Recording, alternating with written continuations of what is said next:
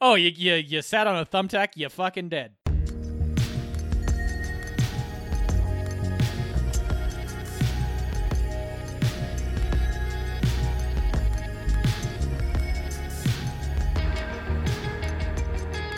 Hello, Internet, and welcome to the A to Z Horrorcast. This is the Great of the Town podcast brought to you by us over at A to Z Horror.com. I'm Jack, and sitting across from me is Jake. You're a complicated cat, Jackward.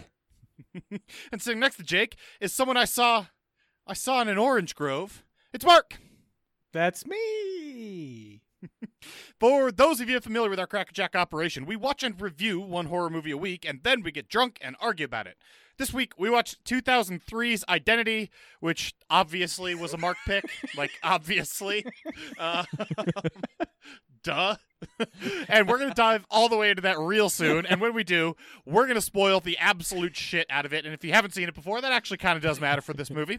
Oh, it matters Uh, a and- lot. It matters a lot. It matters a lot. Yeah. Oh, Okay. I'll tell you what. Roger Ebert spoiled a 13 year old Jack on this movie, but we'll get into that later. Roger Ebert's a Um, dick. And hey, we're pretty excited to announce something really cool this week. Uh, for the past few weeks, I've been telling people that like now is not the time to contribute to our Patreon because there's a lot of other stuff that needs your money more than we do right now, like Feeding America is what I've been saying specifically. Um, that said, we do really appe- appreciate our patrons and we do have fun over there. So here's what we decided to do. For at least the next three months, and after that, we'll take it month by month. We're going to donate the entirety of the money that comes in from Patreon to Feeding America. Uh, so you don't have to choose. If you know was kind of on that line of should I donate my money to a worthy cause or to these three jabronis talking about horror movies, you don't have to pick. You get to know your money's going to a worthy cause, and you get access to some of the cool Patreon perks that our Patreon members get, and you get to come have fun with us over there. And those some of those perks include like what voting on beers for fears. You get some stickers. You get access to our bonus cast that comes out every other week at the A to Z HPCP FPP. Um, and anyway, we just think that's really cool. We're excited to hang out with you. Uh, but you know, if you don't have the cash to swing right now, either way, that's totally fine. We're still going to be here doing this podcast every single week. So, boys, now it's time to do the getting drunk part. So, on that score, let's do beers for beers. Hey, Mark, Hello, Jack. what are your beers for the 2003 John Cusack vehicle uh, identity? And Ray Liotta and Amanda Peet vehicle. And John C. Oh, we're going to talk about it. Ray Liotta. we're going to talk about Ray Liotta. Uh, we're gonna get into the whole cast. Anyways, uh, this is a movie, like you said, very spoiler oriented. Um, it's a bit of a who Oh, yeah, our beer selections are probably going to spoil some stuff. Very possibly. My beer selection is going to spoil specifically that this is a who done it and throughout the entire movie you're trying to figure out what the hell is going on. So I'm drinking a Suss It Out Rye India Pale Ale. This is a local Salt Lake City brewery level crossing.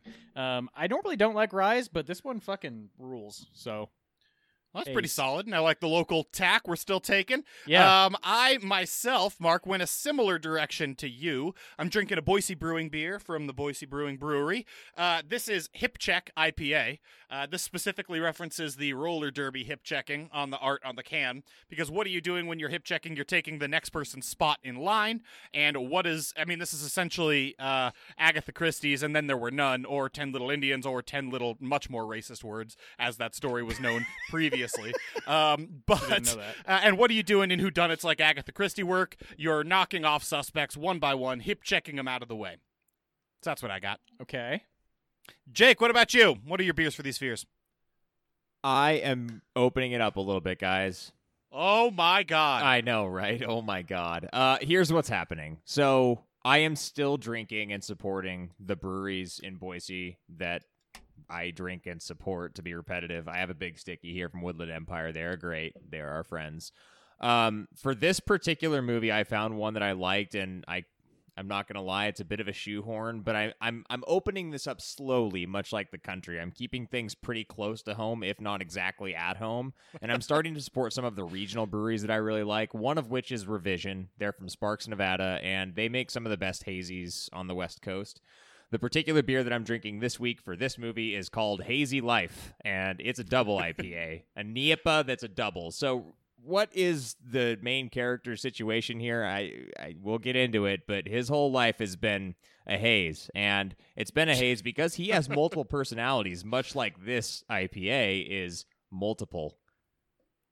I was gonna double. I, I was I was gonna ask which character were you considering the main character, but it's the one who's almost never on screen. Got it. Malcolm. Yes, he's the main character. yes. Um, yeah, I like that you had to work that hard to shoehorn in a not even a local beer. Um, I wasn't that hard. I wasn't that much of a shoehorn. I had to shoehorn the. I had to shoehorn it into our you thing. 'cause we've announced been it going local. as a shoehorn. You you, No, you were the, the one who said it was a location. shoehorn. the location. You yourself admitted that you yourself suck. the location, Mark. the beer is a good one. I, I think it, it might be worthwhile to note that this uh, movie probably takes place near Sparks, Nevada, at least in Nevada. It's possible. So, It you in. Nevada. It's announced that it's in Nevada. Yeah. Um, I doubt it's near Sparks, considering what they're talking about geographically. But yeah, thanks, Mark. That's actually that's an added thing. I went to Boom. Nevada for it. There you go. Boom. Trying to help you out, buddy. uh, I, you know what? I'm, you know, you gotta, you gotta expand your horizons at some point again. So we can't keep doing the Boise thing forever. That's true, but just to be clear, I mean, the country should not reopen yet. That's a terrible, No, terrible t- plan. that's not our stance. it's a joke. I- just- it, Jake, you have such a deadpan that it's hard to tell when you're joking sometimes. Yeah, it's fair. It's it's based on whether or not I giggle. If I giggle, then it was a joke.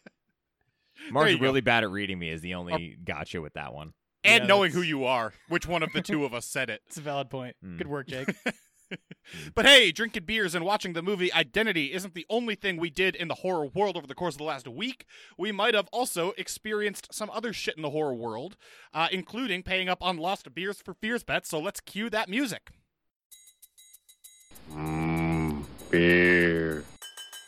Just when I think you couldn't possibly be any dumber, you go and do something like this.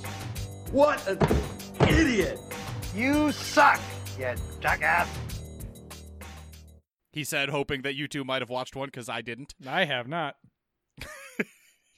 Yeah, Jake? you don't want to redo that take again. No, I'll just.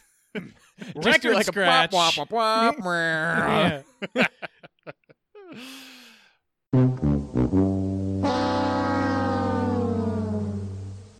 All right, well, that was a fast one. Let's cut to Q Scatman and talk about regular Rocking Horror Worlds. We're gonna so, so just three sound effects right in a row.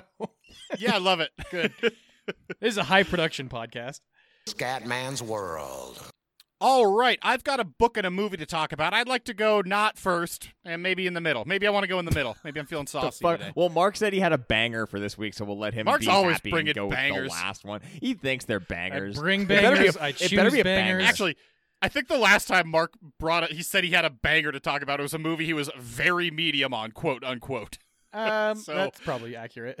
Yikes. Jake, why don't you go first? Lead, Yeah, the, lead the charge here. Of course. Have either of you heard of Antrum, or otherwise known as Antrum, the deadliest film ever made?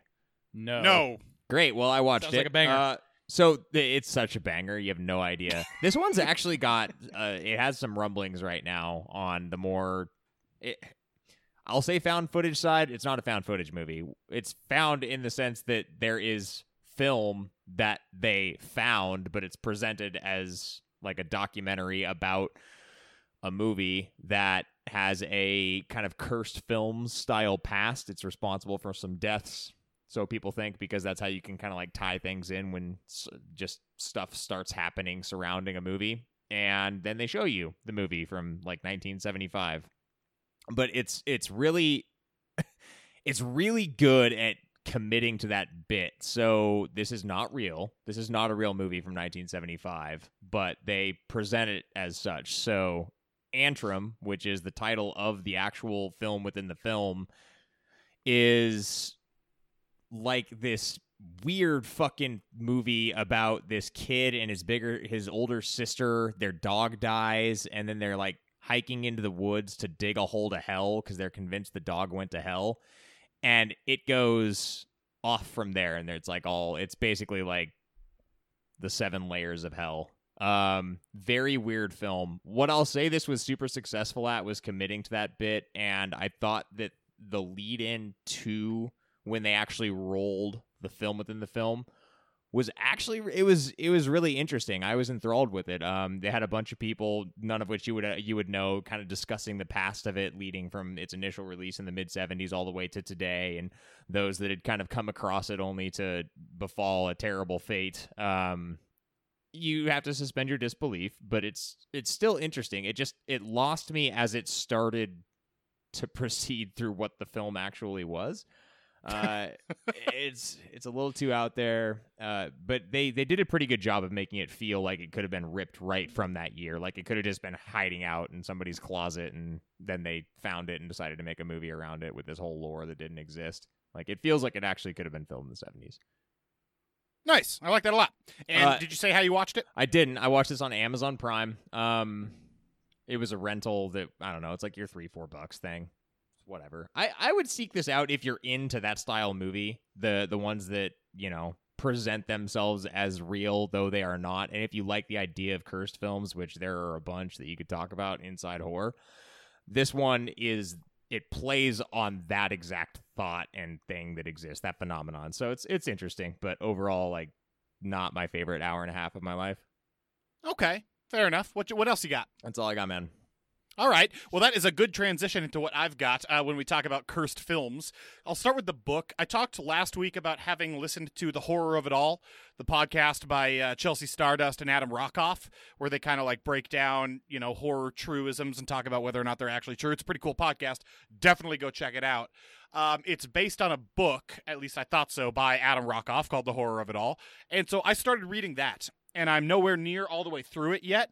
But man, this is a really fun book. It's like an he's like a horror fan, but he's like the ultimate insider horror fan, and he's talking about certainly cursed productions in the horror world, talking about like apocryphal tales of things that happened on set. He himself is a filmmaker, so he's got a lot of knowledge about how things actually work to talk about this in that lens. He's also just a hugely passionate horror fan, so it's really cool. And I love his voice. Like the way he writes is just really fun and charming. So I'm really, really enjoying the book. Um, I expect to continue loving it. The whole book isn't just like picking unlike the podcast, the book isn't just here's a thing that we accept in the horror world, let's pick it apart and argue against it or anything like that. There is some of that, but that's not what the book is. It's just like looking at the background kind of inside world of horror. It's really fucking cool. Nice. Uh, so I am, yeah, yeah. So I'm really, really liking that book. Uh, been digging into that, and then the movie that I've got to talk about. I can't remember if this came up on HRR in 2018 or not, but I watched the movie Wildling, uh, which came out in 2018. Uh, Jake's nodding. Jake, do you remember this at all? The title. I don't remember anything about it though. Okay. Uh, yeah, so this we is definitely available... had this. We definitely had this on HRR. Looking at the Gotcha. poster. Yep. Gotcha. This is available to stream on Netflix. Um, so it's a very low barrier to entry. It's like a pretty tight 90 kind of a movie. I don't want to say too much about the actual plot of this movie because possible spoilers or even like what genre subgenres of horror it is. Um, and I don't really want to spoil it. Also, I didn't remember that it starred Liv Tyler as like one of the leading roles, which was interesting. Um, but this is effectively um, presents itself as a movie about a a girl who's like raised by a overprotective father who won't is like lying to her and won't ever let her leave the house and is drugging her all creepy who then gets rescued by the police and is like coming back into society as a teenage girl.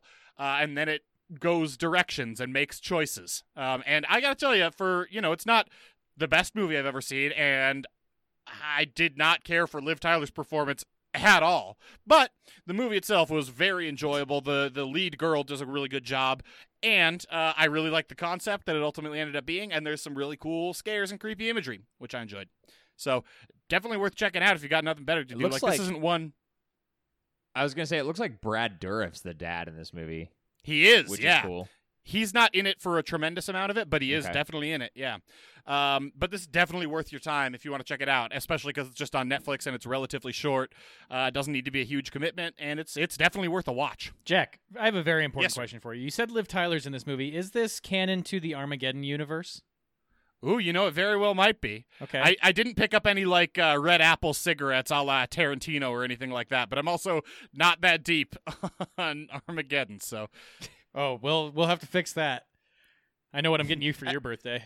at one point, somebody turned to Liv Tyler and said, "Tell me what you see with your elf eyes, if that means anything to you." So Oh my god, her whole her whole cinematic career is one big canonical universe, one universe. big movie.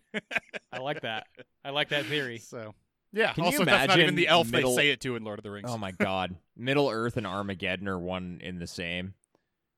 Makes they sense might to be me. Jake. Middle Earth is history. Armageddon is the present day. It's- no, And she's an no, elf, so she lives for a billion years. So whatever. There's no way Aerosmith Boom. would have existed on that planet. Fan theory. It's terrible. No, yeah, fan full theory. on fan theory. This is great. We're anyway, that's all I got. Um, it's definitely worth a watch. It's called Wildling. It's available on Netflix, and check it out. Mark, Yes. tell better us be a about your banger. bangers. This better be my a banger. bangers. I'm going to start off with one that is decidedly not a banger, but does have Ah. a, something. It does have a spot close to my heart. Forty years ago today, or possibly yesterday, um, or a few days ago when you're listening to this, um, the Friday the Thirteenth franchise premiered with Sean Cunningham's Friday the Thirteenth Part One. Um, I watched. I continued my uh, Friday the Thirteenth binge through the whole franchise and watch Friday the Thirteenth Part Eight. Jason Takes Manhattan, which should Oh, be more yeah. adequately named Friday the Thirteenth Part Eight. Jason rides a boat. Uh, so I actually had never seen this one. Um, and this movie jumps right into it with some heady discussion of maritime safety protocols. Like they go, uh, they go hard into details that I don't think were necessary at all. They create this like drama between a father and a son about like whether or not he's capable of being the captain of his own ferry and all this other shit. And then Jason just proceeds to kill a bunch of teenagers on a boat on his way to Manhattan. So, hooray, we got there. Um, Yay! yeah, dude, this one was a gas to watch. I had a great time. They're getting like more and more fun as we get further and further away from it trying to be serious or I don't I don't really know I mean they were never really trying to be serious, but I think they kind of figured out what exactly they were trying to do after about part 6.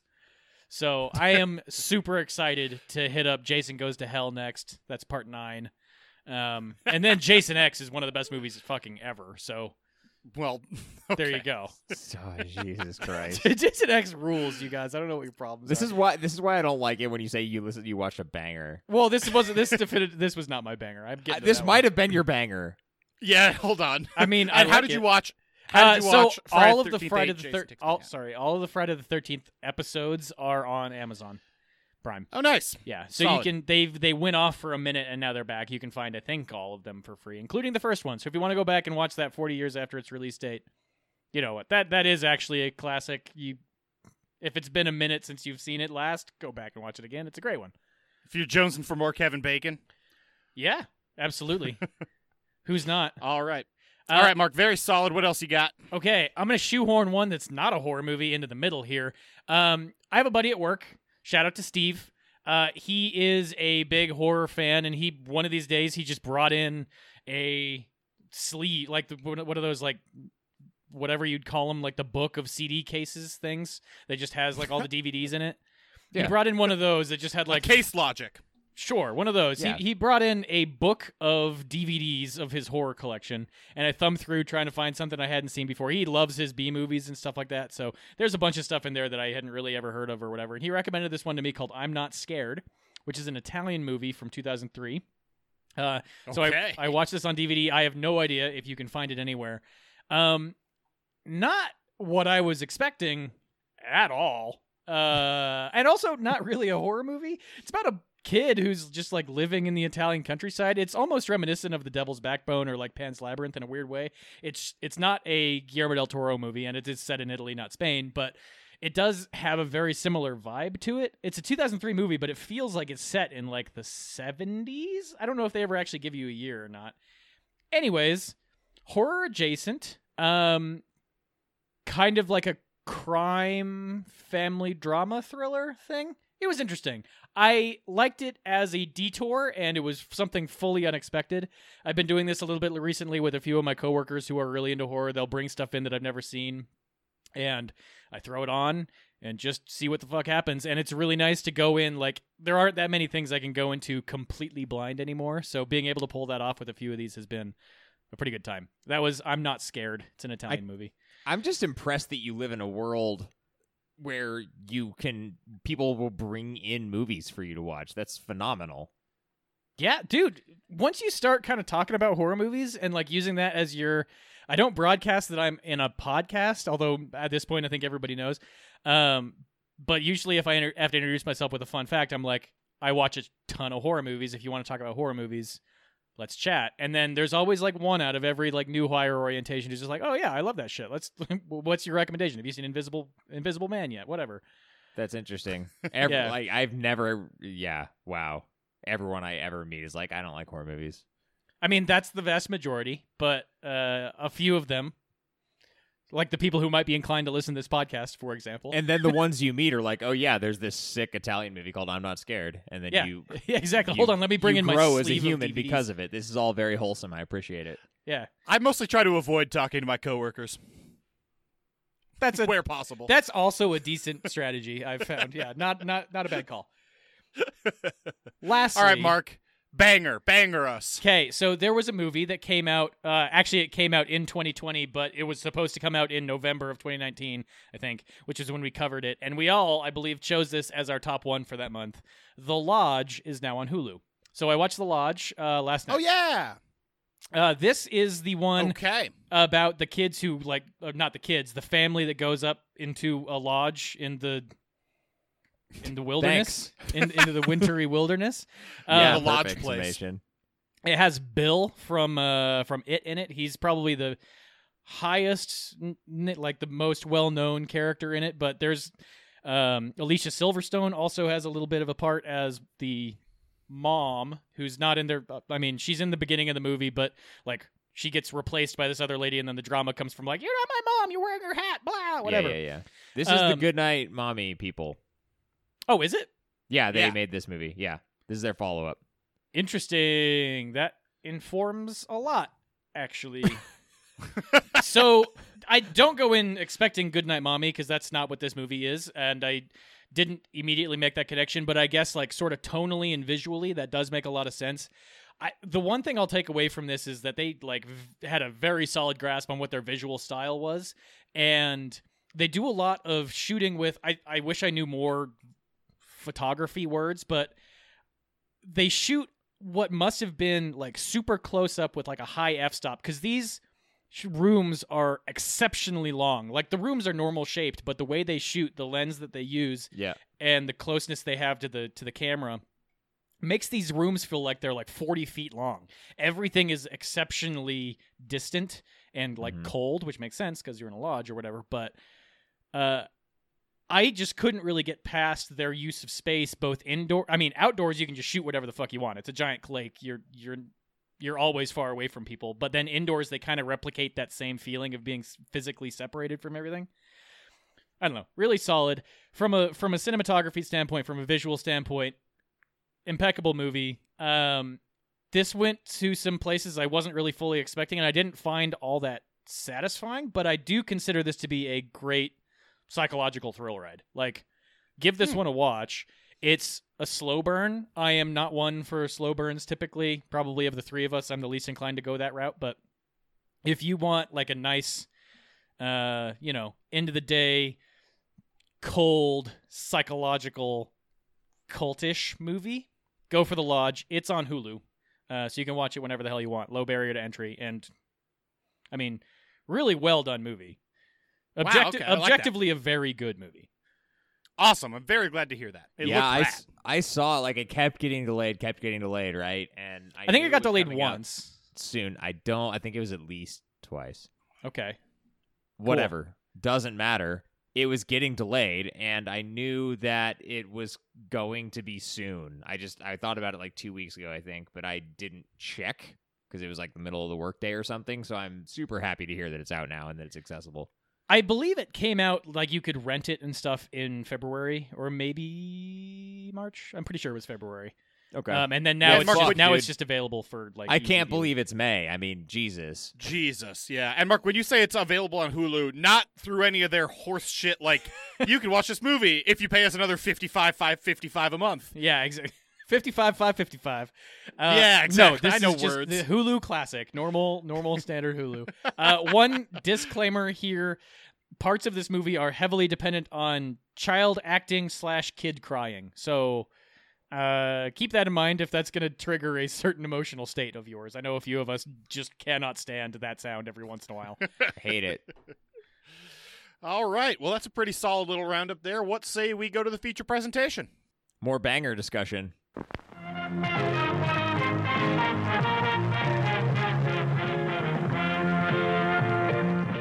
Over at ADZHorror.com this week, we watched 2003's Identity, which, as we said, was obviously a Mark pick. Now, Mark, why? that's a good question i don't know what mental state i was in when we drafted um, Drunk. for Drive me drunk for sure. for uh, in my own defense, I saw this movie roughly when it came out. I definitely saw this in movie theaters, um, and at the time, I thought it was pretty good. I, I mean, whatever. We'll get to ratings eventually, but you were wrong. I it, it's a good change of pace. I do actually feel like this slots in pretty well with the other movies we've chosen. That this is not like any of the last ones we reviewed. We I like to throw in there. those. I like to throw in those murder mystery who done it serial killer movies every once in a while. Those are always Mhm. good as well. It's definitely like it's not quite a slasher. Maybe we can talk about that in a minute, but We Uh, we must talk about it in a minute. It's it's part of our rigid segmentation of the podcast, Mark. yeah, and I think I probably also made a joke about forcing Jake to watch more John Cusack movies. I believe that's correct. Yeah, that also sounds right. So, yeah, those it's are my easy reasons. to build on a base of zero. So Well, I mean, we've we've already reviewed 1408. Which you I've have never seen a John Cusack movie. You'll find. I know. Okay. I should really Uh, show you so- this movie Con Air. I saw this movie around the time it came out in theaters. It definitely it was definitely afterwards. I didn't see it in theaters. Uh, and it was long enough after that I had it fully spoiled for me by that bastard Roger Ebert. Um, What even though he's bozo. like he's like famously careful to not spoil any movies in his reviews and stuff.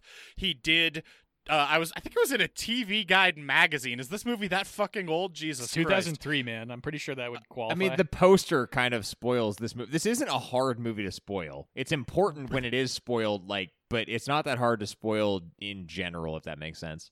Yeah, yeah. And Roger Ebert was talking about his uh like what he calls his law of economy of characters, which is kind of the theory that like if there's a character around who kind of seems extraneous to the film and they have to identify a killer, you can guess who the killer is fairly easily. Yeah. And he said like the perfect example of that is the movie uh, Identity. Oh, yeah. And Okay. and so and then he went on to explain why, which spoiled the Oh, whole plot of the definitely movie. didn't need to do. What the fuck? What? Don't do that. I mean it was it was in an interview, not a review, but still. okay. Um, and I, I will say that going in, no, even if they're easy to predict, just knowing all the beats of this movie made it not enjoyable to watch the first time around. Fair But enough. Really I, I, enjoyable the second time? What? No, I it mean got, I was drunker it got the second so time. much better the second time, Jake. Yeah, because I was allowed. I'm old enough to drink. That's fair. That's a Okay, very okay. good point. It's a very How about good Jake? point. Jake, we know you've never seen a uh, a John Cusack movie before in your life, but did you see this one? Nope. Didn't know shit Okay. about this movie. I knew nothing about this movie, so I went in blind. Actually, Excellent. yes. Nice, Huzzah. nice. I did it. Yep, you did solid. it, Mark. Thank you for Well- your service. Mark, you picked this movie, and you know what that means. sure you have to did. hit us with 30 second plot synopsis. 30 seconds or on the goddamn clock. It's going to start when you start. Nine strangers end up stranded at a motel in the middle of Nevada in the middle of a rainstorm, uh, and slowly their numbers begin to dwindle as they're killed off one by one. They think it's Jake Busey. It's not Jake Busey because he's a killer, but, anyways, um, oh fuck, I've lost track. Uh, it's revealed that they're all the uh, individual identities, uh, or like di- dissociative identity disorder of this guy named Malcolm, um, and they're fighting each other out to become the prime personality and which one's the killer. If the he gets to live, if it's a it's Time! Oh my god, I did so poorly. Mark, this is a kind of a hard one for a 30 second plot synopsis, but you just. I think you realized that five seconds on Jake Busey is too many seconds on Jake Busey. I didn't know how to get off of. I I got too far into it and needed to go back to start talking about. I, it's hot in here. Do you want to It's just my finish? Do you want to just finish? Do you want to just finish? Oh, hey, Okay. Mark, you know where it's not hot? In this room, I found my window unit. It's so cool in here. I'm going to be aggressively lucid tonight. oh shit yeah we'll see how that pans out um aggressively lucid see if that's the name As of a- this episode Chugging a beer. um okay so to take a step back where i'm not all hurried about it there's a guy named malcolm um who is played by the guy from uh, devil's candy by the way Yeah. uh That was the and first ha- thing- that episode of House and Deadwood. Sure. There's a lot of Deadwood actors in this. Whatever. It was interesting to go back and see this after having seen his performance and role really in Devil's Candy because makes a lot of sense. We're talking about all Pruitt, canon. Pruitt Taylor Vince is the actor Yeah. we're talking about. Pruitt Taylor Vince, great name. Uh, so Great name. he plays he he plays Malcolm Rivers, who is this serial killer who's on death row, about to be executed. Um, Alfred Molina is his psychologist, psychiatrist. I never know the difference. Awesome. Um, who finds some notebooks of his and diagnoses him with dissociative identity disorder, trying to build this legal defense of like if it was an identity that committed this and all of the other identities are unaware of what's happening, then it's unconstitutional or something. We can't kill him. So the oh, drama it's, that it's plays out unbelievable. the drama that plays out inside of Malcolm's mind is this drama amongst, uh, you know, Ray Liotta, John Cusack, Amanda Peet, John Hawkes, uh, Clea A lot of Duvall. It's a people. fucking A- a murderer's row of cast. John C. McGinley. I don't know. Murderer's Row is a weird choice, but there's a, there there are names here. Yeah, it's Also- a stellar cast. Uh, Ray Liotta is forever ruined for me because of that other bastard Paul F. Tompkins. I don't know that reference, but anyways, um, they all basically like kill each other off slowly, one by one. They die, um, and then it's sort of revealed that they're basically trying to leave one prime personality that will be Malcolm, and if the personality left is not the killer, then they don't kill him in real life. So John Cusack teams up to try and kill off Ray Liotta, who you think is the actual killer, but he's not. So then Amanda Peet is the one left. But then twist at the end of the movie, it was actually like the six year old kid Timmy who kills her, and he says the, the line that has been stuck in my head for some reason, weird stickiness to this line. Uh, whores don't get a second chance. then he hits her with a with one of those like three pronged gardening tools and kills her at the end. yes, it's very stupid. how long? How long was that? That was like a three minute plot synopsis. At least I got there. Yes. So you nailed it. You nailed it. Look, I want to talk about this movie. I want to dive all the way into it, and specifically why Ray Liotta has been ruined for me because it's one of my favorite things in the world. But Okay, that's strange we got to do our award-winning segment and talk about what in the fuck subgenres of horror this fits into, and there aren't really any obvious ones. Psychological. Because it might not be a horror movie. Shut yeah, up. it's it's probably here. not a horror. There's a head in a laundry machine. Okay. Is- I hate you guys. Uh, it isn't psychological. It, it isn't. It never makes you question what's going on, what, what's happening. The second you It know sure that they're not two distinct stories playing out, it beats you over the goddamned head with what's happening. Jack, in I I hear what you're saying, but in terms of what the integrity of this segment is, this is a psychological movie. Okay, Oh, Yep. God. Okay. Fine. it is. It is. It is. It, and it's also like Mark said this earlier. This is slasher light. I don't know. There's a certain It is. like whodunitness to some slashers, Not And all, killing but off some. people one by one, Yeah, and there's a like big the, ass like in the body count. Strangers. Like a lot of people in this movie. There's a lot of people in this movie who die. Actually, like everybody in this fucking movie dies. yep. So there, that it has those two things going for it. You know, Yeah. No, for a horror adjacent movie. Yeah. Yeah, Yeah, I'd it's call this a serial killer slasher psychological thing. Serial killer. We do Sure. definitely have serial killer on the list. Yeah, that's for sure. Uh, That's a good one. I don't. We we have not gotten into the discussion of where thriller should fit in our categories. If that is a subcategory of horror, then this is certainly a thriller. Okay. Okay. Let's just dive into it. What We're does done. this movie do right? And I'll tell you the first thing it did right. Ray It reminded me of a random tweet of Paul F. Tompkins's from like three years ago. Have you guys seen him? It's it's him recording the Ray Liotta Chantix commercial just on his phone, but d- on mute and doing Ray Liotta's voice. I thought I was a tough guy, but cigarettes was tougher than me. it is unbelievably brilliant. One time, a cigarette pushed me down the stairs and blamed it on an owl. Um, another time, I got carjacked by a corncob pipe. so that's what this movie does right. Yeah, absolutely. Hold on. Explain. Explain. It. It. The movie does it right because it reminds you of something. Yes, something that happened does 14 does years after the movie came out. This movie did casting of Lay- Ray Liotta right so that it could remind Jack of something that happened a dozen years after this movie Four- came out. You know 14 what years is later, interesting yes. though? You know, okay, something that's interesting is the f- like biggest thing that I had on what the movie does right is this is rare. It's it's something that's similar because it's not something that happens within the movie, but more the effect it had on me in the current time.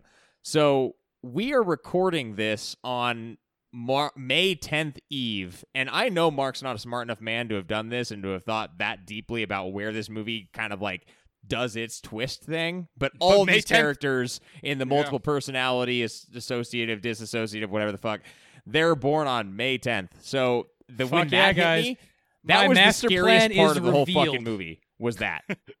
I don't know what Mark said 'cause carjacked he was talking over pipe. me. It's all just crosstalk now. It's all just fucking crosstalk. I'm done.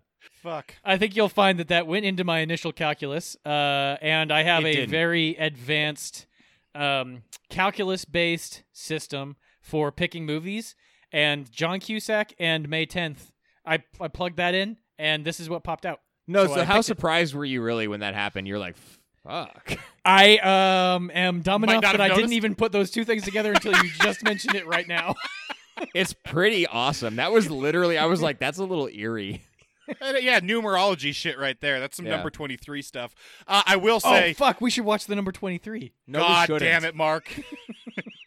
Pruitt Taylor Vince's performance, though it's not like consistent throughout the movie. It, he- I mean, he's not in the movie In the, very he's much. not there.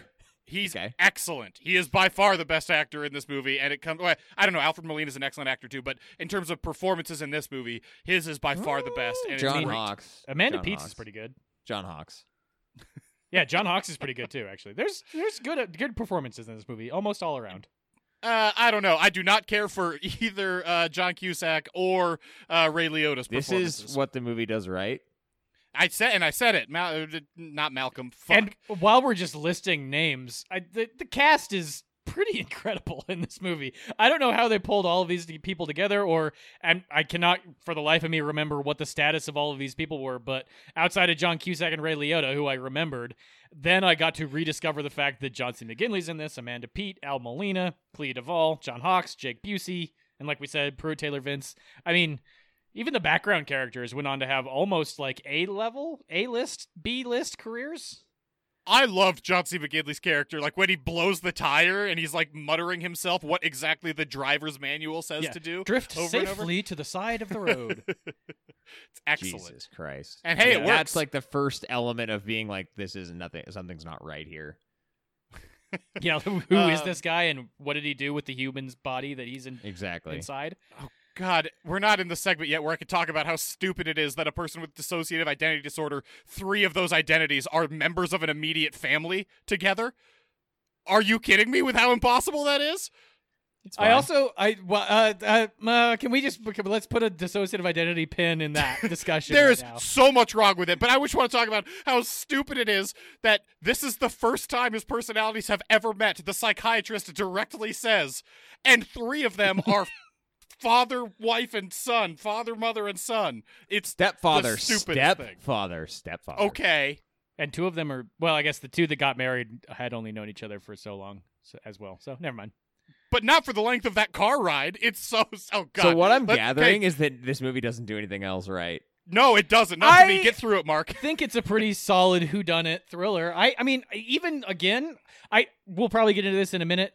Rewatching it and having all of the things spoiled for you kind of ruins a lot of the twists and turns of this. And I know that now. This is only the second time I've ever seen it, but overall, I still think it was a pretty good whodunit kind. I like. I like the setting of it. I think they pin the atmosphere pretty well of being just trapped in this like tiny weird isolated Nevada motel that's just like this shitty, you know, motel surrounded by floodwater and stuff, and you're just trapped there with these random strangers and shit's going down. I, It's I an that is interest- a very yeah. solid setting. I think that's yeah, it's a very I, it's an interesting setup and really good geographic setting for this. A little bit Twilight Zone e.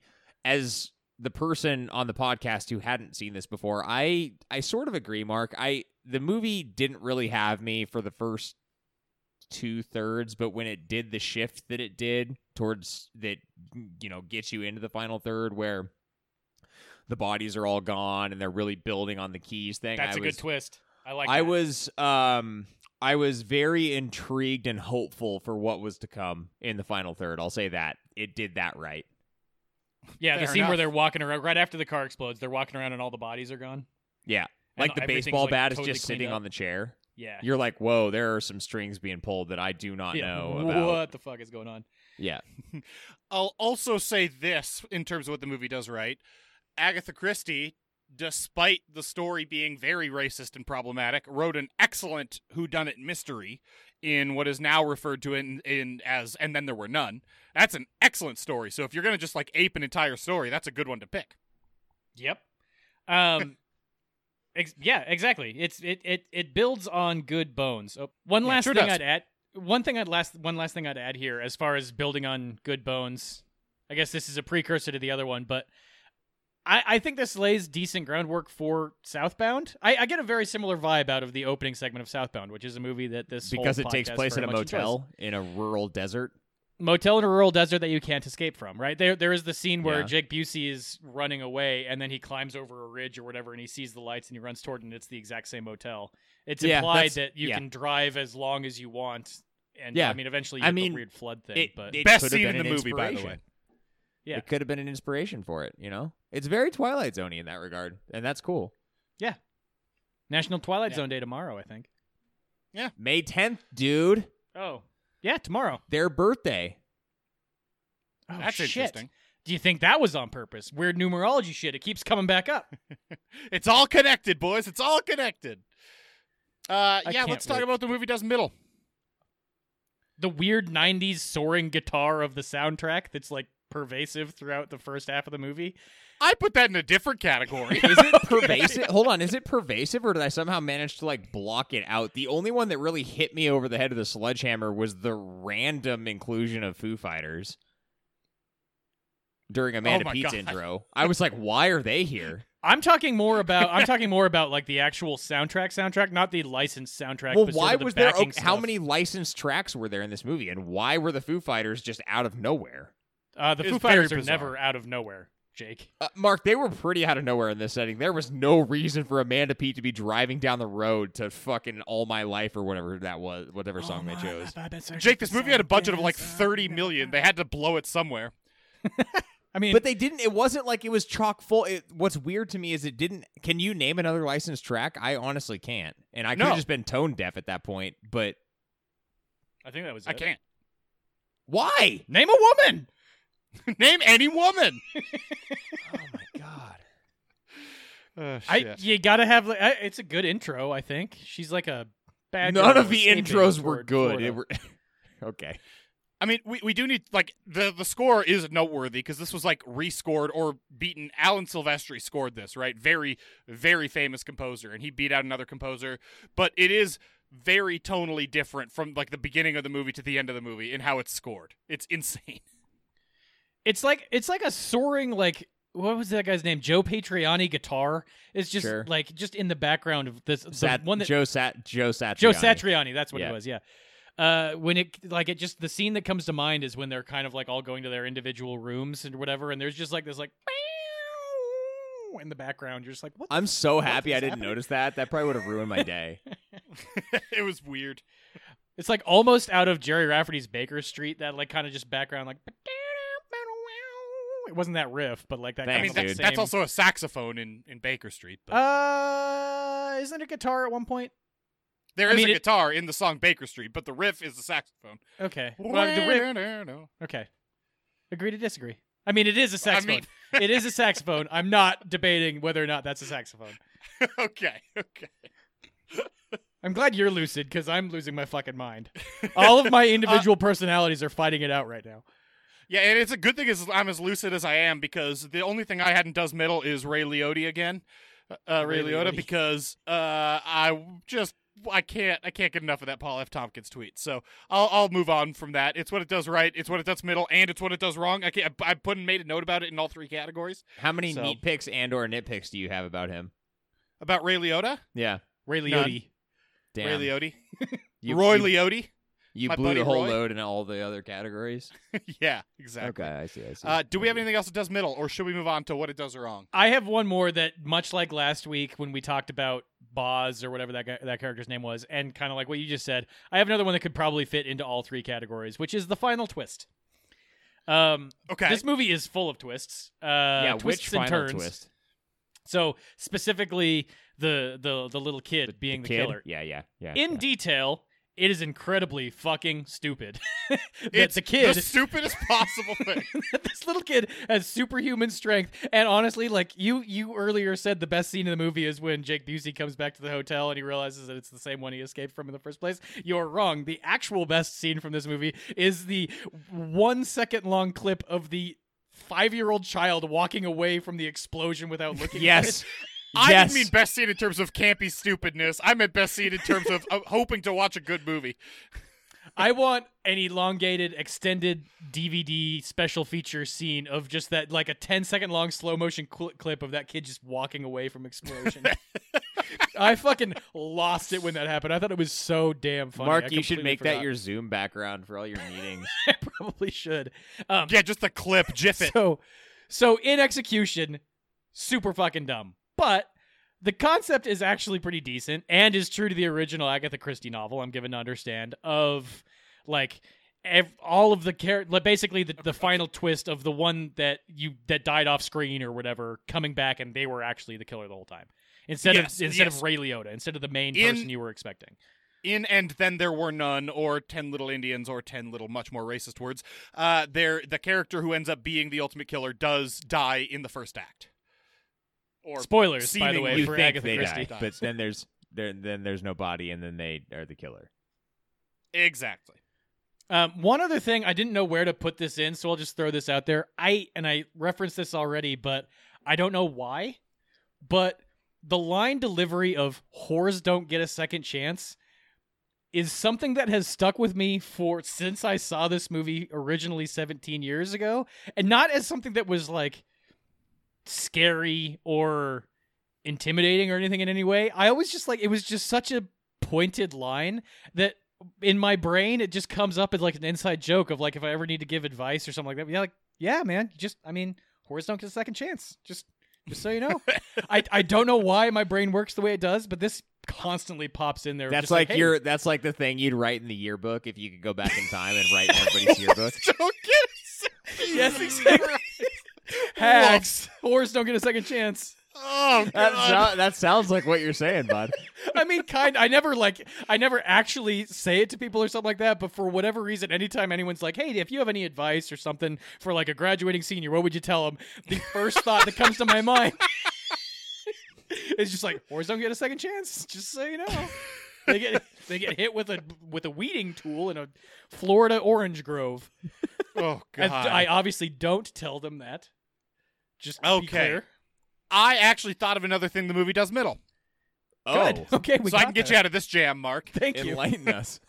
Okay, I think it's fucking awesome that the movie uses the poem Antigonish. I don't know how to pronounce the name of the poem, but by William Hughes mm-hmm. Mearns, right? The, the yesterday upon the stair, I met a man who wasn't Yeah. there. Yeah. All that kind of shit. Yeah. Really cool that they use it, that they have multiple characters repeat it, and that it kind of like closes out with it. Really But- stupid that they say like two thirds of the poem, and only two characters say it. Like to, it would have been Oh. such a cool to have different characters say different lines of the poem, have the entirety of the relatively short poem, and have multiple characters say it across the film. Would have been so much cooler. what I thought, what di- the direction I thought you were going to go with this was really stupid that they say they invented it for this movie. also, Well, I mean, a a person who is who has Mentally unstable, movies yes. version of dissociative identity disorder, not real dissociative identity disorder, claims to have invented it. correct. I mean, I mean, Yeah. yeah. you can you can sidestep that criticism in movies, so I guess that makes sense. But still, kind of a dumb thing to just be like, Yeah, to, yeah. I made it up. Was, it's not helpful to the movie's narrative whatsoever to have them No. had it made it up. Doesn't No. add anything to you could have just character. said, "I Anyway. heard it when I was a kid." Done, easy. nope. or don't made say it up. anything about it. Say I don't know. Yeah. Uh, that's all I got in Does Middle. I am hard ready to move on to what this movie does wrong. Got to so dive let's. Uh, coherent thought, like like just thinking about one thing to the next thing, and, and, a, and a complete idea from start to finish, and thinking that all the way through before you spend thirty million dollars filming a movie. That it does that wrong. Say more. I mean, okay, I talked about it earlier, but the thing this movie be- does wrong is its in, its existence, its entirety. it's so stupid. it's raison this to movie- draw. is unbelievably stupid. We uh, the best example is the the fact that this is a character who, in the movie's own terms, has fake dissociative identity disorder Yeah. and has ten Yeah. distinct characters Yeah. living within this one body, and they say. I'm give he's on a course of medication and treatment that is making the character making his personalities meet each other for the first time so they'll kill each other. After earlier already saying in universe that there aren't any accepted like therapeutic devices for this disease or disorder. Right. I This is say. very Right. experimental. That's what they're doing. And then that and then you start to think about and multiple of these characters who are meeting for the first time are direct immediate family members and or fiancés and or husbands and wives and or like it's unbelievable. I I, I kind can't- of I I was kind of thinking that the the family unit was somehow like one collective personality until that last twist happened because like you you there, Yeah. there's like two two separate steps of the twist where it's like okay these are your personalities and then there's the last one where the kid's still alive and I thought that they were just like one thing because they Right. they kind of like there's no personality to the kid and the mom's fucking pretty much dead the whole time yeah, so- right. It leaves itself an out almost until and it then fucking it doesn't ruins take it. it and that's what I didn't they- like yeah They didn't think any single thought through. And then I also like that they throw on there that they they kind of sh- just throw this in at the end of like nine of these identities are innocent and one of them is a killer, but also four of them are definitely not innocent at all. Two of them are convicted. two of them are- killers. one the of them third one is the they're- actual serial killer, and how many the how fourth many one, John Hawkes, kept a guy in a freezer and stole a bunch of people's money. At least four of these are murderers. I love At least four are murderers, You right? talking about Five? line delivery. That was my favorite line delivery I've ever heard. Stole a bunch of people's money. Five? Five killers? Yeah, yeah, a lot of killers in in the there mix are at here. least Three half of killers these are and one person of ill repute and one cop who uh, maybe let a kid die. I couldn't. I don't know. I can't remember what his backstory was. Because he didn't have a backstory because he was willed into existence for this movie. Oh my god. It's the stu and then it then it bridges out into the entire film, into the narrative of the movie. That th- there's no reason that this has to be set with a death row inmate midnight before he's gonna be put to death. And you have to do it like you have to go to the judge's chambers at midnight and do a mini hearing. Like there's no reason to invite people to scrutinize your le- level of legal ineptitude. They didn't like Google the first thing about how any of it would work from a medical perspective or a legal perspective or any of it. And there was no reason to do it. It didn't add anything to the film. I like, think they they tried to make it more exciting by having like the ticking time bomb thing, but in reality, this was like a pr- this movie was pretty boring for like the, at least the first half. I was like fucking That's- almost dying. Why does Amanda The Peet have a backstory? Oh I don't know. of apparently just like I don't even know what the backstory was. Her backstory was that she slept with a guy and put whipped cream And- on his chest. I, but that's that's a client, So- Mark. It's so they could call her a whore a bunch. They call her a whore like forty thousand times in this movie. So is so is that John also one of the personalities where they're actually eleven and he's still free? Supposedly, I don't know. Maybe That has to be the case, right? at one point, just yeah, you just cut to Pruitt Taylor Vince spray like spraying whipping cream on his own Right, like- chest. A la Ghost. Yeah, exactly. Unchained Oh Melody is just playing in the background. He has some very specific fetishes, that John. Oh God, Whipped I cream. can't. That's, I can't that's talk. a very generic fetish. I can't talk about it. How I stupid I, I, find. I gotta say, this was a fantastic pick, if for no other reason than the level of rage I got out of Jack. That was a great rant. I loved every moment of that. Oh, and Jake, you were absolutely right. This movie is so boring. I remember thinking it was boring the first time I watched it. It's the like all the suspenseful scenes when there is some suspenseful music are just like nothing. I don't know if it's in the cinematographic language or like what's go why it's so boring. But like when everybody's creeping around, I'm not nervous or excited or anything. It was like fucking just whatever's gonna happen next. I just want it to fucking For- happen. it was interesting. For a while, I thought that my lack of intrigue was that I was waiting. I was really trying to view it through a horror lens, and I was waiting for something that was more like fastball down the middle horror to happen. There is And a then I head just in re- a dryer. That's horror. Mark, then I just realized that like it's not that it's it's not an exciting movie. I, I don't know, but but when the the third third kicked off with the disappearing bodies and it got potentially like supernatural, I don't know, for a first time viewer, that was that hit harder as a result of the complete like snooze fest that was the first half So I don't know how you can make a movie with nine murders featured on screen this boring. I don't know. Were any of them good? Like seriously, was there a good murder? No. Well, so that's kind of an interesting thing. This is an R-rated movie, but also they don't ever show anything at all. The- and they show John C. McGinley get fucking wrecked. They show both car like people get hit by cars in this movie. That's the only thing they show, which is interesting.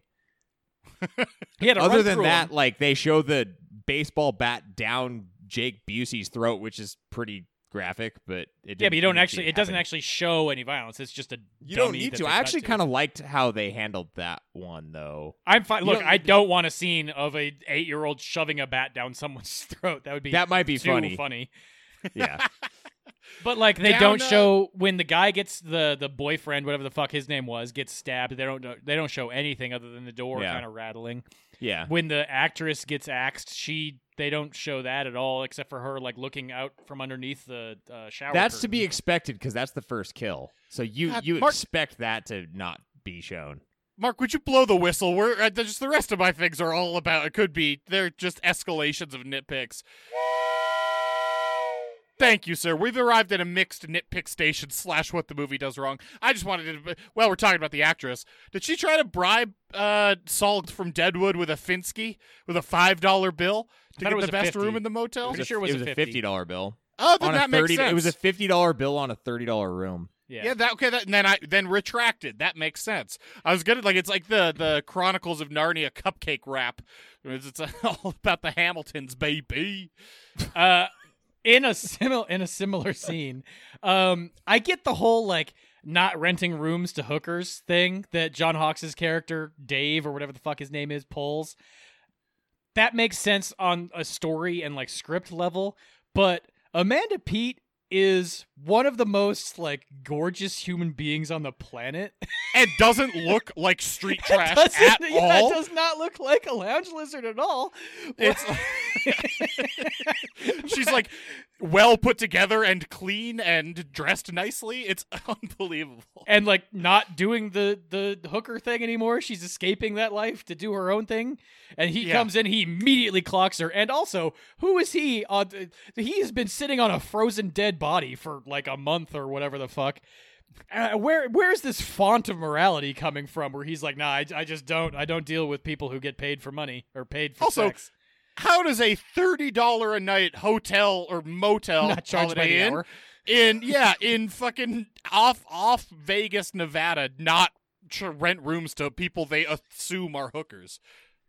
Th- Yeah, it that makes just, like, no, it makes no of their sense. Yeah, it makes no sense because this is a dude who lost his life pretty much in Vegas. Like he he's he has to be so used to this exact type of human that his being doesn't make sense. And it's doubly confusing because the last time I saw this guy, he was playing Sol and he fell in love with a hooker. Maybe, oh, maybe this is all canon, and he had his heart broken, and that's why he can't Look, go down that road. Am I allowed anymore. to spoil the third season of Deadwood on this? No, Because he you're did not. get his heart broken. You're, Well, ne- there you you're go. definitely That's not. why.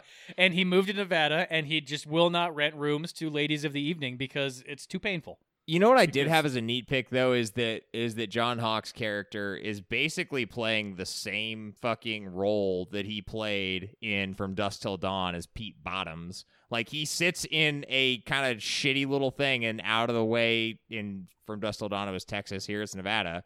And that's kind of it. Watches the TV, talks to the occasional customer. They even had like a this is a neat pick, by the way. They had a scene where he was putting a picture in a drawer, and the picture was like holding the fish. Like you caught the fish and you're holding in front of it. That was the same exact composition of the shot they used of him in the in memorandum thing in From Dusk Till Dawn. Neat pick. That was intentional and I loved it. That's cool. If only I used some of that cinematic knowledge to make the shots exciting or watchable. I know, right? he was the best character in this movie though, because I was just thinking I had like a little bit of a halo effect going on with just thinking about From Dusk Till Dawn almost the whole time. I See, have- and I had the Ray Liotta Chantix commercial See? narrated so we, by Paul we F. both had a better experience than we could have had. Therefore, neat pick. Uh, neat pick with our podcast in general. This is two weeks in a row now that we've talked about the cinematic universe of From Dusk Till Dawn. I'll talk There about that every fucking week, man. Yeah, I am fully aware. That's why it's a neat pick. Yeah. Um. Okay. Well, we're still in hard does wrong, and I know we've blown the whistle, so we can like skirt. Yeah, we're that not there anymore. But We're in soft does wrong. Uh, let's just talk about dissociative identity disorder and this movie's understanding of like mental health. Should, should we also swing by A to Z horror legal corner while we're here? Oh, we're yeah. Let's swing by the A to Z horror legal corner. All You guys aboard. keep going. I'm gonna go get a beer. Okay. It's okay. I this is not legal advice. I am not an attorney licensed in the state of Nevada. I don't know. Jake actually did leave to get a beer. Wow. Um,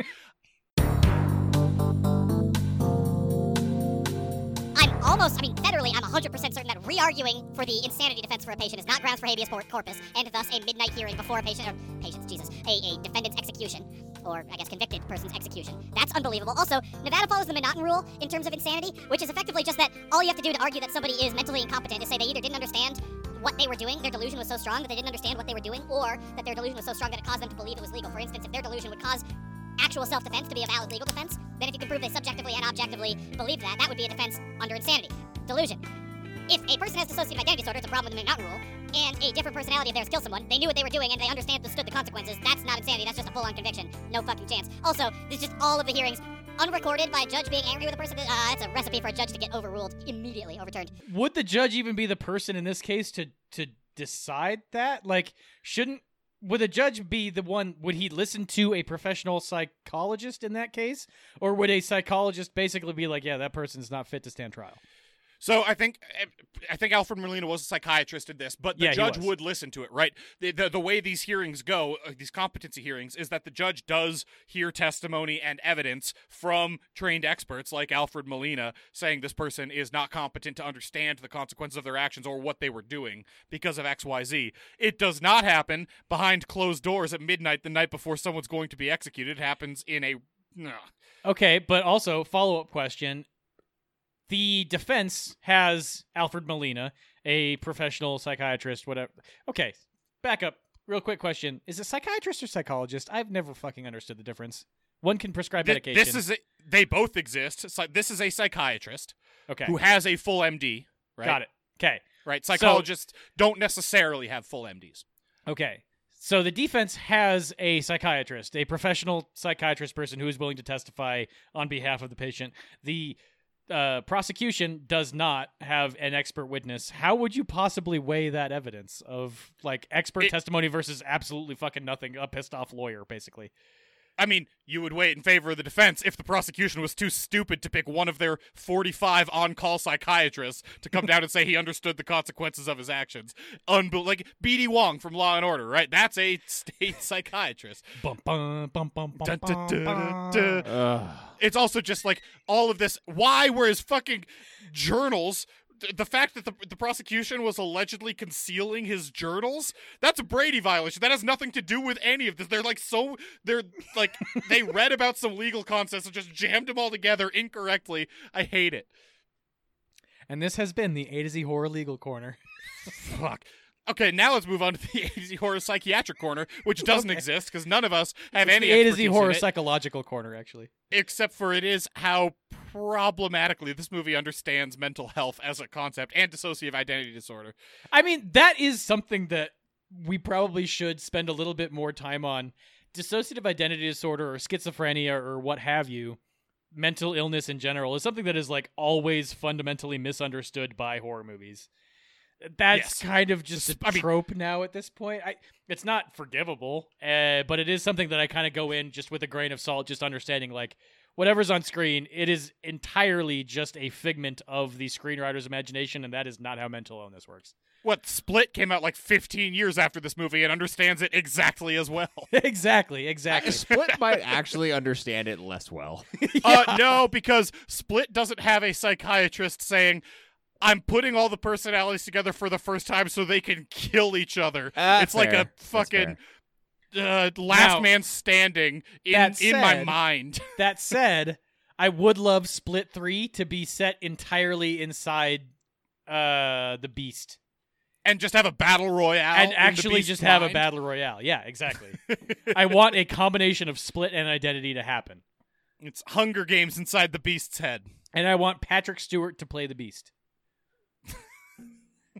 Now you've very confused because James I love- McAvoy listen, played so- the Beast, so you've picked a different Professor this X is now. unbelievable. And listener, for the record, when Mark suggested Patrick Stewart, you should have seen his eyes just oh, he lit up like a fucking head. Christmas tree. It would be great. It would be. It would be great. It would be one of the best things ever put to film. Now work in a William Shatner character so you can get a different Jean Luc or a different cap, a different captain of Star Trek. I'll get there. I'll get there. Give me time. Okay, okay. It's gonna come back up. I'm sure. God, the rest of my things are nitpicks. I'm so angry about how stupid this movie is. Wow, It's a great choice. It was a great choice on my part. I was too busy like back. just grasping at like the absolute barest of threads of paying attention. That And Jake, you nitpicky. literally did leave. I was I'm telling the listeners, I was surprised that you literally left during most of the agency or legal corner. Never oh, has dude, Jake I'm checked like, out I, harder this than is he a did new just now. tradition. Fuck, that was perfect. I missed like most of the legal corner. I'm way happier than I would otherwise be. That was great. Hey, when Ray Liotta asks the woman for, or when the woman asks Ray Liotta for change for a dollar, the fuck kind of vending machine doesn't accept a dollar bill? The one at a hotel that is thirty dollars a night, but also somehow doesn't charge by the hour. It's a Hotel, motel, house. Holiday Inn, but it accepts coins. I can't imagine a vending machine accepting coins but not a dollar bill. What if the and dollar also, bill? What if the dollar bill reader's broken, dude? She never Yeah. gave him a dollar. She wasn't asking for change for a dollar. She's just asking him for change. Maybe she was asking him if sh- he would like her to change for him for a dollar. Ugh, Jesus fuck. Christ, Mark. You know, she's uh she's the lady of Unlikely. the evening. Yeah, I- think about it. I Neat pick? Did I, can't. just change that to a neat pick? No, No, that's a you fan. That's a fan didn't. theory. That is a fan not. theory. That's a neat fan theory. pick. Neat pick fan Uh, theory. Got it. This is a neat. Uh, this is a nitpick that's so unbelievably stupid. It rises to also what it does wrong. At the end of the movie, when. Alfred Molina is being killed by what the fuck is the point of a cage to protect you from a prisoner in a open it. prisoner transport if they can just reach around it and strangle you He anyway? opened it. Why He opens show it. the cage? He, He opens opened it. it. He opens it and slides it to the side, and then puts He his did face the back stupid there. man thing. Yeah, They don't open that far. There's no point to having a cage if you can open it that far. that one did. Uh, I mean, agreed. Agreed. With the nit, the nitpick is on the cage, not on anything else. It's I the think. Well, and I- on his decision to open the cage, like he didn't need to do that to ask what he was doing or whatever. yeah, you see, you gigantic human being who could easily kill me. You seem like you're in distress. Let me uh, just poke my head back. Oh no, what's going on? Yeah, He's not was- even like bashing bullshit. his head against the window or anything. You Also, actually just reminded me of another nitpick that I had, which was the scene where Busey and Liotta fucking stab the driver of the when you find out that they were like working together. at that- Oh, yeah. Uh, they stab him, and then there's a very clear shot of the man who is driving the van, who is not dead at all, who is actually making sure that that car turns exactly that way, like full on muscles engaged, arms on wheel, doing things. It Yeah. blows my mind. And then Yep. jump cut to him in the fucking trunk. Yeah.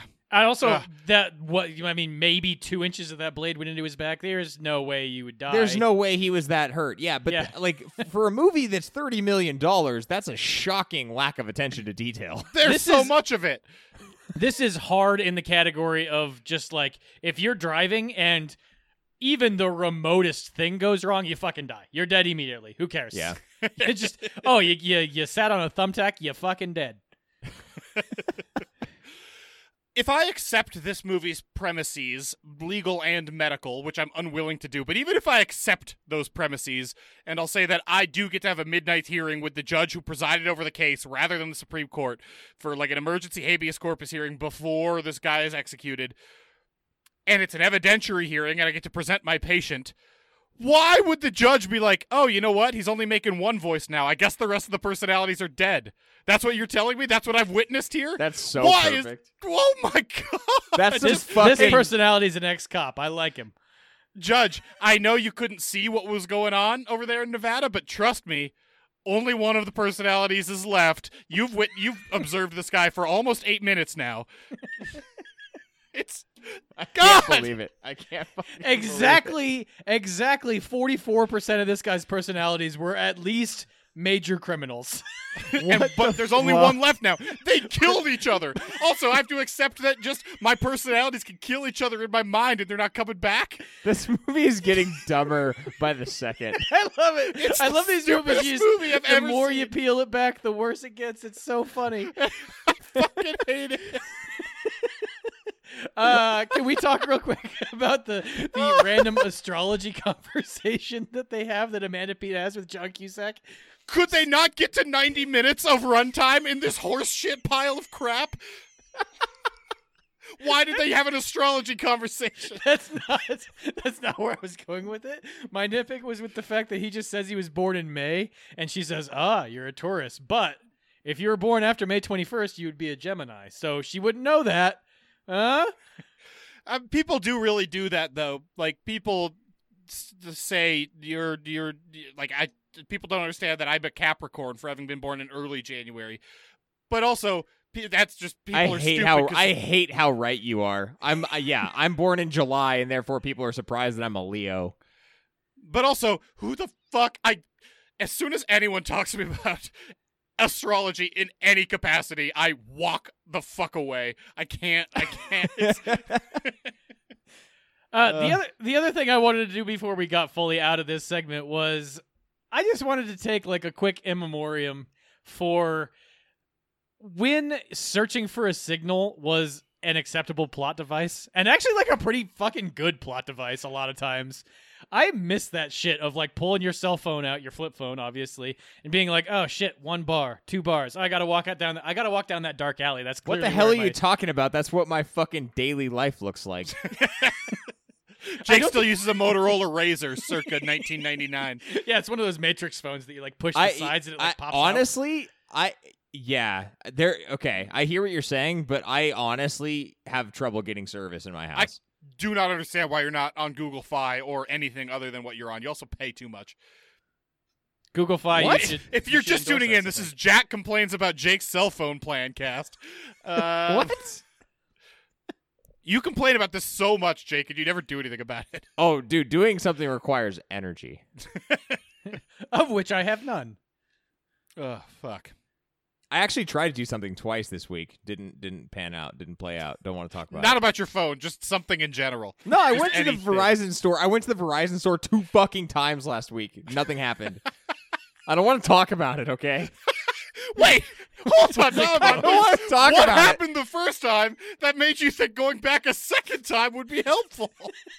I don't want to get into it. It made sense. it made sense. This is Should this is Batcast content. This is gonna come back up later in the evening. Should we It go made to sense. ratings? Trust me. Let's go to ratings. Fucking made sense. Some gonna get a fly girl, gonna get some spank and drive off in a death OJ. Everybody go hotel, We over at ADC Horror use a 1 through 10 rating system to rate the movies we watch. For one, think of how Ray Liotta would rate how much he's smoking these days. I don't know about smoking anymore because I took the non-smoking pill.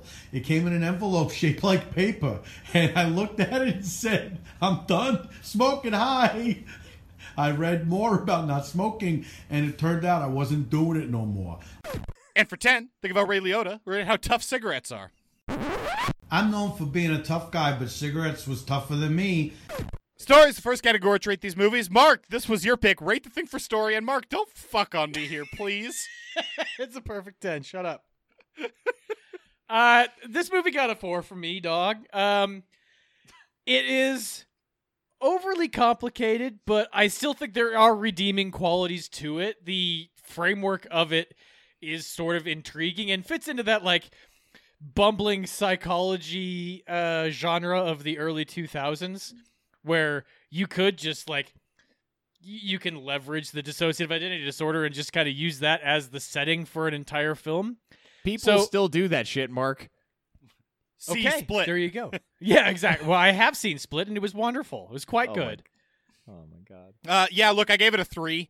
Um, I understand what you're saying. This movie deserves very little credit, but I I like the blending of the Agatha Christie story in with like an overarching narrative. I think that's an interesting way to present a much better story. But they go out of their way to indicate to you how stupid they are in ways they didn't have to. They're like, "Hey, is there a way we could add a line in here that would just be totally indicative of our absolute ignorance of this concept? Let's add that in."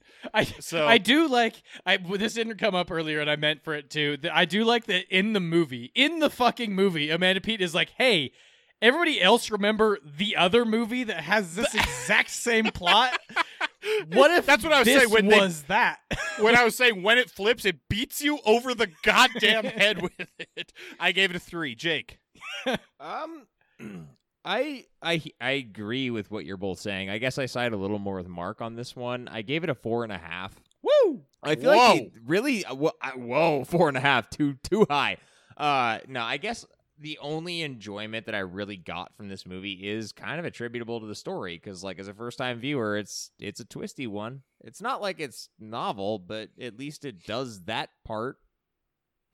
All There's right. some credit to give. I, Yeah, what? there's something, and and I am coming at it a little bit biased because even the first time I saw it, it was wholly spoiled for me. A so- little bit, he says. A little bit biased, he says. Okay, Mark, the movie biased itself against me. The movie did that shit itself. The movie biased itself against me the moment Roger Ebert spoiled it for me. exactly. Uh, let's get us into world building and immersion. Mark, what is your world building and immersion score? You are not going to like this one, Jack. Uh, I give this a five and a half. I think this is about average. No, I don't Okay. hate that score. Okay, cool. Um, I, I I actually think the performances are pretty stellar across the board. There's a few scenes that are like kind of slapdick and put together poorly. Clea DuVall and the relationship that she has with her boyfriend is way over dramatic.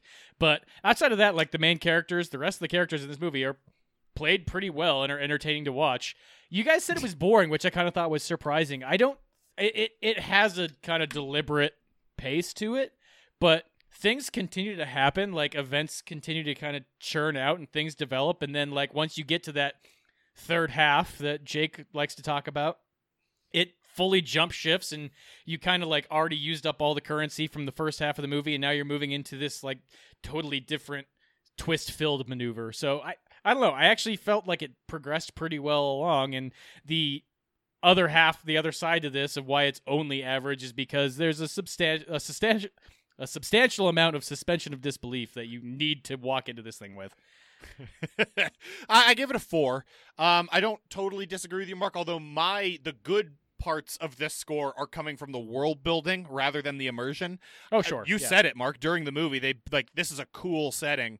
This Nevada small town motel where they they like can't access anything else, and the roads on either side are flooded. That's that's an interesting thing, and I love it that one of the characters does actually try to leave on foot to overcome the flooding, and then he's just back around in a loop. That's the movie's best concept. It's in the world building. That's really cool. From an immersion standpoint, I think it's bad. I disagree with you. I think two of the performances are good and the rest are poor. Um, but I also couldn't pay any serious attention to Ray Liotta's performance because of things we've already discussed. So I'm giving it a four. Jake. I was carjacked by a corncob pipe. Uh, I I really agree with almost everything you just said, Jack. I gave this a five. Uh, it's world building based. There, what this does right from that perspective is that Twilight Zoney feel that it injects a few in it a few times. Uh, immersion, Mark. I guess on the boring thing, the only other thing that I'll say here is boring might be selling it a little bit wrong, but what it was was that I was incapable of giving a fuck. It yeah, didn't no, do I'll anything. boring. Jake, didn't I do would anything. wager that is true in your normal day to day life, regardless of whether or not you're watching a movie. Mm, okay, so I might be a little bit biased, Cool. but Oh, that's the that's, that's what I of the thought. gave it, Oh, okay, Mark. Got it. Mark, what's your scare factor score? Scare factors are our next category. I uh okay, so I gave it a four, Oh, God. which might Oh, be which which might be a little bit high. Here's the thing though. I remember watching this the first time I watched this in admittedly in whatever I would have been 15, 16 when this came out, watching this in the theater with my then girlfriend and like a group of friends. Uh there were there were some there were some Uh, eeks and, and squeals and screams and stuff like This people is a milestone over here at A to Z Horror. Just a little peek behind the curtain. Mark, this is the first time you've ever referenced a high school girlfriend that isn't your current wife. That can't possibly be true. That's absolutely true. Not, I'm not talking pat casts. I thought this was like a whole bit that for a while there I talked about the going to the theater with my then girlfriend. Current wife, yes. No, no, no, no, no. Almost. Oh, okay. Maybe that's just mis- misnomer on your part. Uh, almost none of those were my now wife. Oh, I'm aware. I'm because I'm aware of the real life conversations, and I was there. Not during Well, the yeah. I you was were there. at a I was substantial there number in of these. at all the dates chaperoning you. If I remember correctly, and this is this is how I date this in my mind.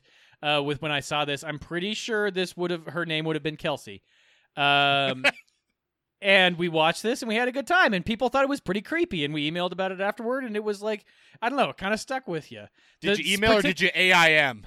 Oh, this would have probably been in the era of Yahoo Messenger. It might have been the tail end of AIM. Okay. That, so in our childhood, we had AIM, we had Yahoo Messenger, and then it evol- all evolved toward MSN Messenger. So anywhere on that timeline. Anyways, what I'm saying is that this one actually did hit me pretty well the first time I watched it. Didn't really have that lingering thing this second time, but it, so I'm upwardly correcting it a little bit because of historical bias. So I, I'm ready and willing to recognize that it's probably too high. Yeah, two. There's a head in the dryer, but there's nothing. And the baseball bat down the throat, like you guys said, is kind of spooky. But uh, there's the, the the the scenes that are supposed to be suspenseful are actively not suspenseful and boring. And I just I'm begging for something scary to happen so that I can just end the nonsense that I'm watching. So it's a two, Jake. Does the toddler walking away from an explosion fulfill that void or no? I mean, that's it. In terms of things I was waiting for, I didn't know that was on the list. It was, but okay. it's also not a toddler in any way, shape, or form. Uh, but- whatever. He's like six. yes, Yeah. Jake.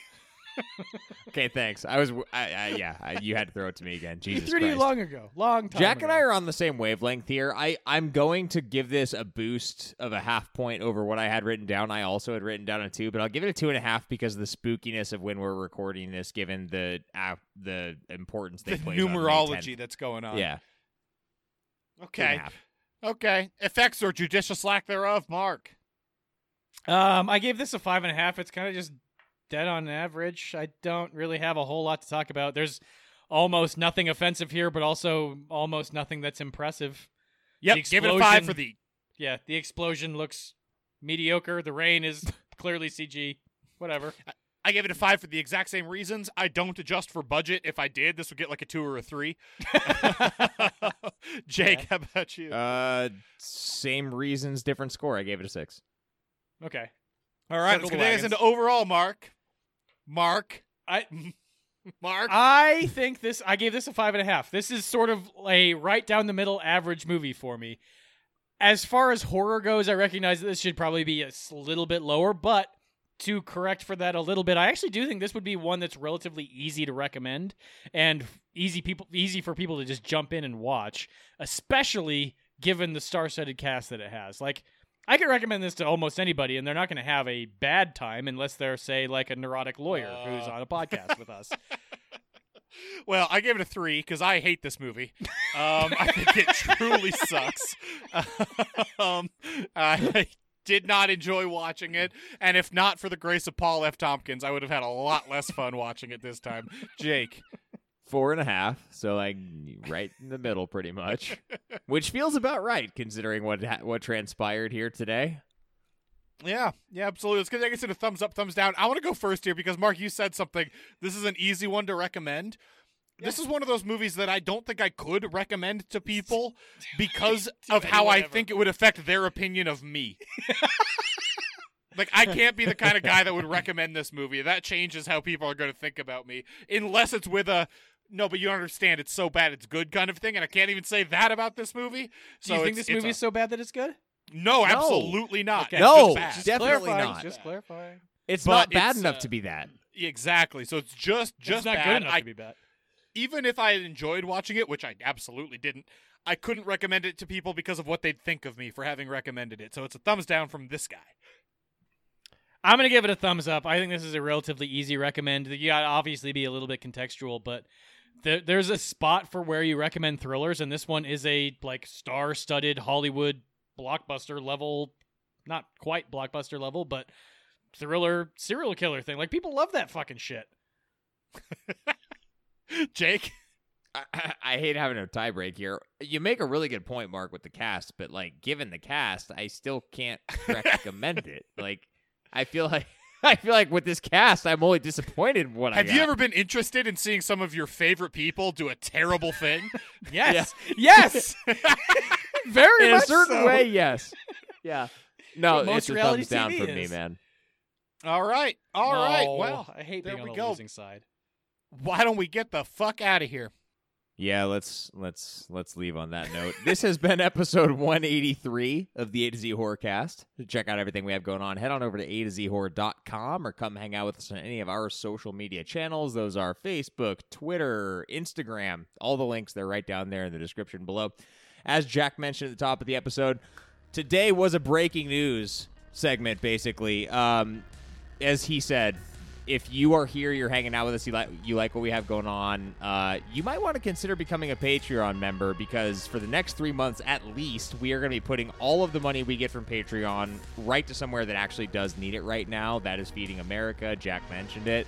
And you, as a paying member, are going to get all the same great shit you would get anyway as being a Patreon member. So it's really a win-win. Uh, and we'll, you know, let you know more about that as we come to the end of these three months. But right now, we just want to do the right thing, and we want you to get the great content that uh, you would be paying for anyway. So give that some consideration. The link's going to be down there in the description below as well.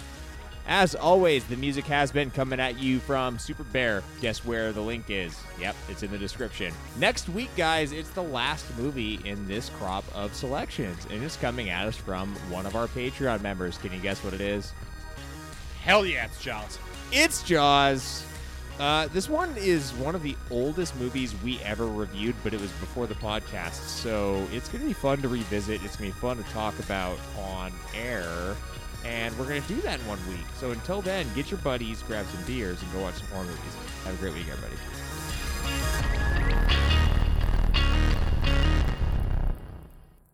Hags. Horrors don't get a second chance.